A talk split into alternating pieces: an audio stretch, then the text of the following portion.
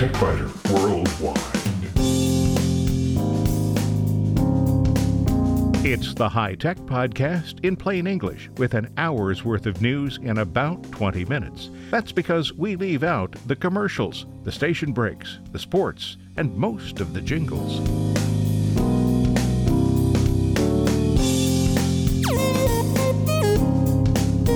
Podcast number 750 for the 2nd of July, 2021. This week, I'm a big fan of little utility programs because they usually do just one job, but they do it very well. Windows 10 has a lot of built in functions you can use instead of spending time and possibly money installing extra applications. I have a few examples. In short circuits, crooks will do just about anything to mislead us, including making websites that look like sites operated by banks and businesses. Now it's easy for them to create realistic looking domain names by using letters from other languages that look like English letter forms. In this week's main article, we looked at some of the built in Windows 10 functions that perform jobs you might be planning to buy a utility for. Not every built in function is a good choice, though, and I'll describe one. In spare parts, only on the website, Microsoft has plans for Windows 11, and the panic among some users is both palpable and silly. When internet speeds seem slow, your internet service provider will probably insist that you use their speed test. But getting second, third, and fourth opinions can be quite helpful. And 20 years ago, there were predictions that France's Minitel system would soon be replaced by the Internet. It was, eventually, but not until 2012.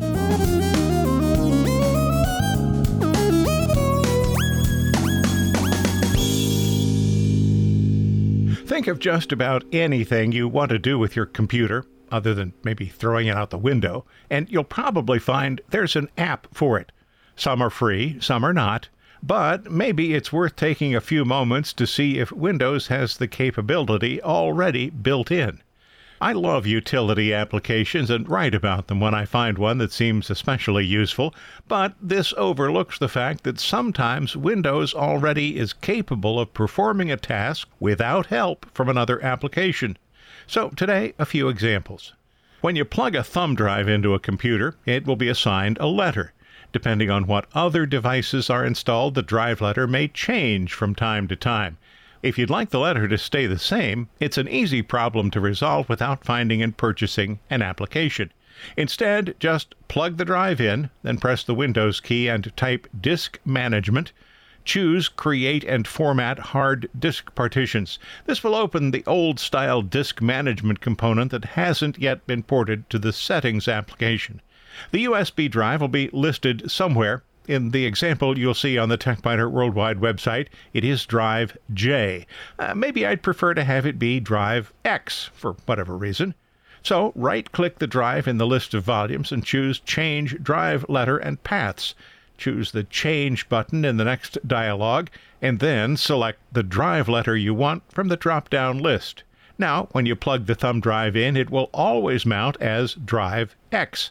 And by the way, this works only on the computer where you set the drive letter. In other words, if you plug the thumb drive into another computer, it'll get whatever letter the operating system assigns to it, unless you go through the same process on that computer. When you buy a new disk drive to use with your computer, it'll doubtless work as expected when you take it out of the box. But maybe you want the physical device to have two logical drives. Why? Well, I do this for organization. The computer has one built in drive and five external drives. Four of those drives are in a housing that connects to the computer via a single USB port. The fifth is in a standalone external drive. Here's the rundown. Physical Disk 0, Drive C, has the primary Windows partition, an EFI system partition, and a recovery partition. That's the standard configuration for Windows. Physical Disk 1 is drive Y. It's used as a local backup drive. Essential files are copied there. Although this drive is rarely used to recover files, it does provide quick access to recently modified files if I ever need them. It's not a true backup drive. Backup itself is cloud based, with additional drives that are connected once a week for a third copy of most critical files. And yes, I am strongly opposed to losing files. Physical Disk 2, which is drive D, has a single partition and is my primary data drive. Financial records, word processing files, spreadsheets, website development files, photographs, medical and legal documents, and email are all stored on that drive. Physical Disk 3 has two logical drives, F and H. Music files and various other media files are on drive F. Drive H serves primarily as a scratch drive for temporary files, but the local copies of Google Drive files are also there. Physical drive 4 is disks E and G website production files, non photographic graphic files, publishing files, reference works, initial scans of old photos and film, and cache files for some applications are on E. Drive G is where all downloaded applications are stored along with their licensing information. Family videos, recorded Skype calls, and a few other kinds of files are stored there. And physical disk 5 is drive I. It's labeled miscellaneous. It contains photos, email, and documents from my wife's computer to ensure that they are backed up, historical videos, local copies of OneDrive files, and a lot of antique documents. I retain these only because I might possibly need to look at a copy of a 1993 spreadsheet someday. The fact that I have never had to do that doesn't change my opinion that I should keep them.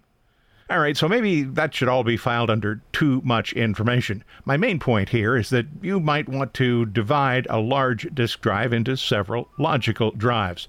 A 4 terabyte drive could be partitioned as four 1 terabyte drives, for example, or two 2 terabyte drives, or any other combination that adds up to 4 terabytes.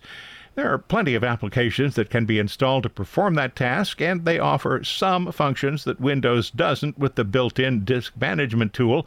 That's the same one we just used to assign a letter to a USB drive. But the built in tool will handle most common tasks, and it's already there. You'll see a screenshot on the TechByter Worldwide website that shows disk 2, that's logical drive D. Maybe I'd like drive D to be a little smaller so I could add an additional drive on that same physical drive. To do that, I'd select the disk in the Disk Management tool, right click it, and select Shrink to make some space available. It's a 3 terabyte drive that's about half full, so I could shrink the logical drive to 2 terabytes and use the remainder to create a new drive. After the shrink process, I would see a new partition shown as unallocated. To create a new logical drive, I would select it and choose the option to create a new simple volume. When that was complete, I would need to format the drive and then optionally assign it the drive letter of my choice. There are lots of tools for dealing with wireless and network settings. Most people have their devices connect automatically to their Wi Fi router, and you probably told the device to remember the passphrase, so you might not remember what it is. When you have house guests, you may want to give them access to Wi Fi, but perhaps you have forgotten the passphrase. Now, before explaining two easy ways to find the passphrase, neither of which requires spending money on an app, let's consider a security issue. Guests should never have access to your primary network, and that's why a lot of routers offer a guest network. Those who use the guest network will have no access to your network shares. But if you need to give someone access to the Wi Fi router, at least two quick and easy methods exist to remind you what the passphrase is. You can open the control panel, then move to Network and Internet and Network Connections. Locate the Wi Fi network, right click the icon, and choose Status to open the Wi Fi status window. Click the Wireless Properties button to open the status window for the network and choose the Security tab. Then click Show Characters and you'll see the network security key. Or you could use a browser to connect to your router, open the Management section that displays wireless properties, and you'll find the passphrase for any active networks right there. You can use the Windows File Explorer to improve the Windows File Explorer. Now, I rarely use the Windows File Explorer because Qt works much better for me, but the built in File Explorer does have some helpful tricks. If there's a folder you need to visit frequently, navigate to the folder and right click it, then select Pin to Quick Access. This will place a link to the directory in the top area of the File Explorer's left column. Or maybe you'd like to change the appearance of a folder so you'll be able to find it faster. Select the folder, right click it, and select the Customize tab. Then click Change Icon. This will open shell32.dll and it'll display the icons in that file. Choose the one you want and click OK. Now, you're not limited to just shell32.dll. Any file that contains icons can be used, and you'll find a huge list of those files on the TechByter Worldwide website this week. How about checking the health of your disk drives?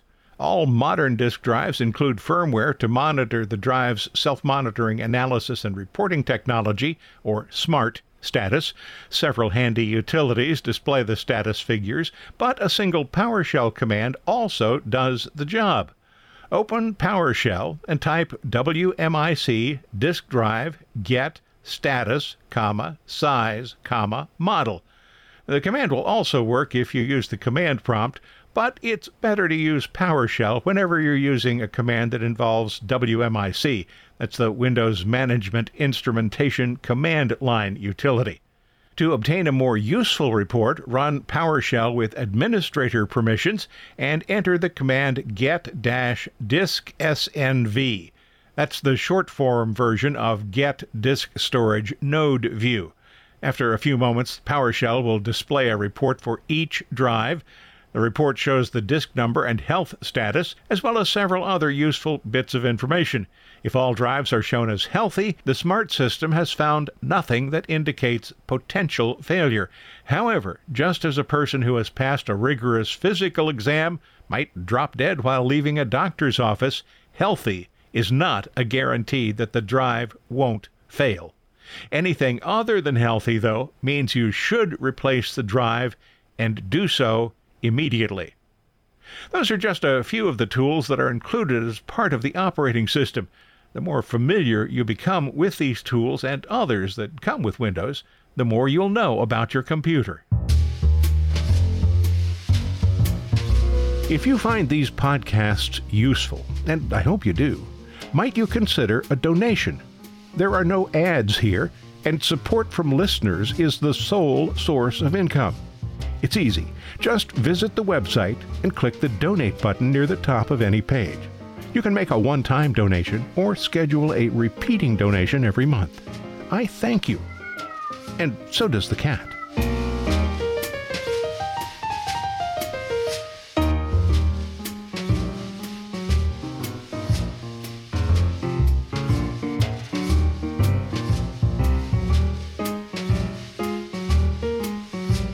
In short circuits, crooks will do just about anything to mislead you, including making websites that look like sites operated by banks and businesses. Take a look at the TechByter Worldwide website. You'll see two letters E and E. In a single line of text, I had my text editor identify all of the lowercase English E letters. You'll immediately see that the first letter that looks like an E isn't highlighted. Why is this? Well, because it's the Russian letter that looks like an English E. It's pronounced ya. Likewise, O, te, ke, se, and a look like English equivalents. So if you were directed to a website with a URL of, for example, take-care.com, you might not notice the difference if the displayed URL used some Russian letters. And by the way, someone has registered takecare.com, but there is no associated website, at least not yet. The other domain using the Russian characters is shown as being available. The te and ke letters should give the scam away because they don't look exactly like their English equivalents. So a clever scammer probably wouldn't use those letters. But domain names can now be registered with non English characters. Greek and Russian are just two languages that share several letter forms with English. The Russian letter V looks like a B. Russian letter Me looks like an M. The Russian letter N looks like an H. The Russian letter H looks like an X. All are similar to English letters. So it's possible for scammers to create domain names that appear legitimate, but aren't. When coupled with graphics stolen from a legitimate site, a fake website can appear to be completely real. Crooks no longer have to depend on fooling people with obfuscated domain names like takecare-com.support.fake-domain.com. They can just use what looks like takecare.com with its Russian characters. And that is another reason why it's important not to trust links in email messages, even if they look right. If you get a message that looks like it came from your bank, stay away from the link. Open a browser Type the bank's URL manually or use your password manager to open the site.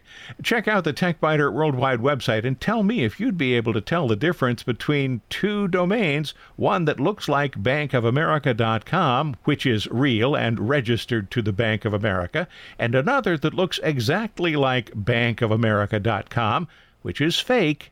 And, by the way, it's available to be registered. Be careful even when making online payments. Scammers have been known to attack legitimate websites that offer online payments and redirect buyers to phony sites that appear real. If the site you're visiting redirects you to PayPal or some other payment site, it doesn't hurt to be extra careful by copying the domain name part of the URL and then using a Whois service to confirm that the site is actually owned by the right organization.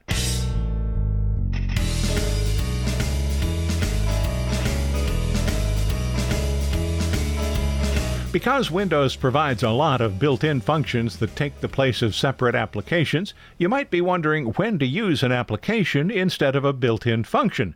Sometimes it's just a case of personal preference. You might like the way that an application works when compared to the built in function. Take Notepad, for example. It has improved quite a bit in the past decade, and some useful features have been added. But if you really need a text editor, you probably need more than what Notepad offers. Otherwise, there's really no strong argument one way or the other.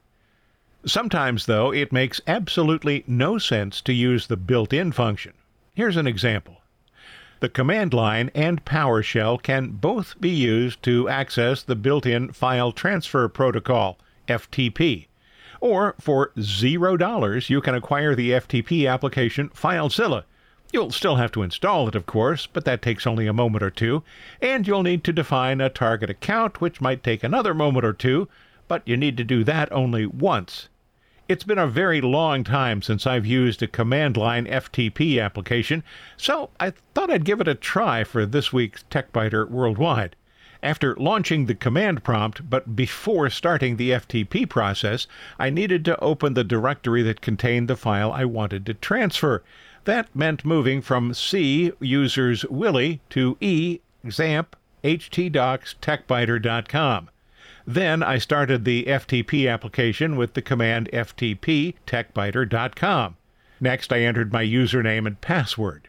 Once connected, I needed to determine where to place the uploaded file, so I asked the server for a list of files using the dir directory command.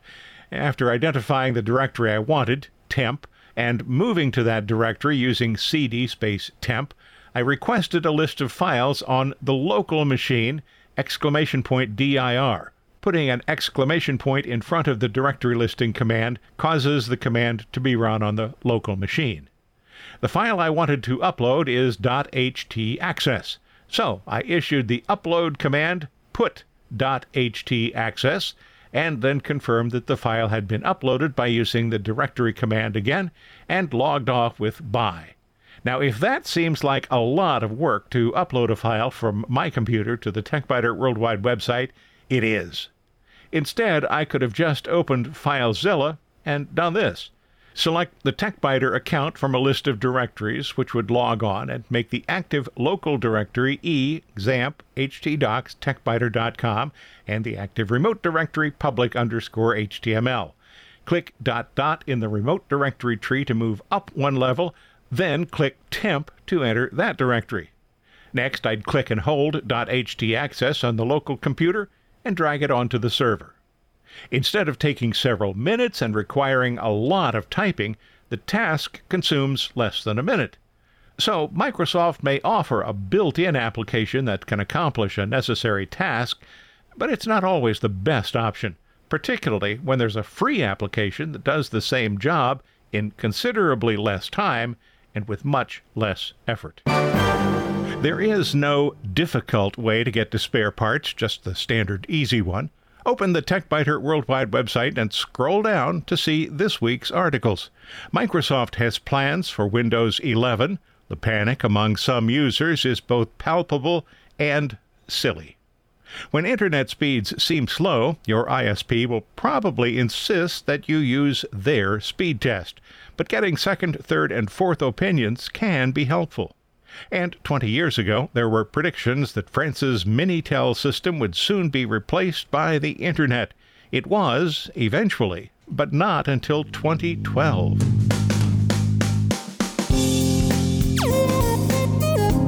Thanks for listening to TechByter Worldwide, the podcast with an hour's worth of technology news in about 20 minutes. I'm Bill Blinn. Be sure to check out the website www.techbyter.com. And if you like, send me an email from there. See you next week.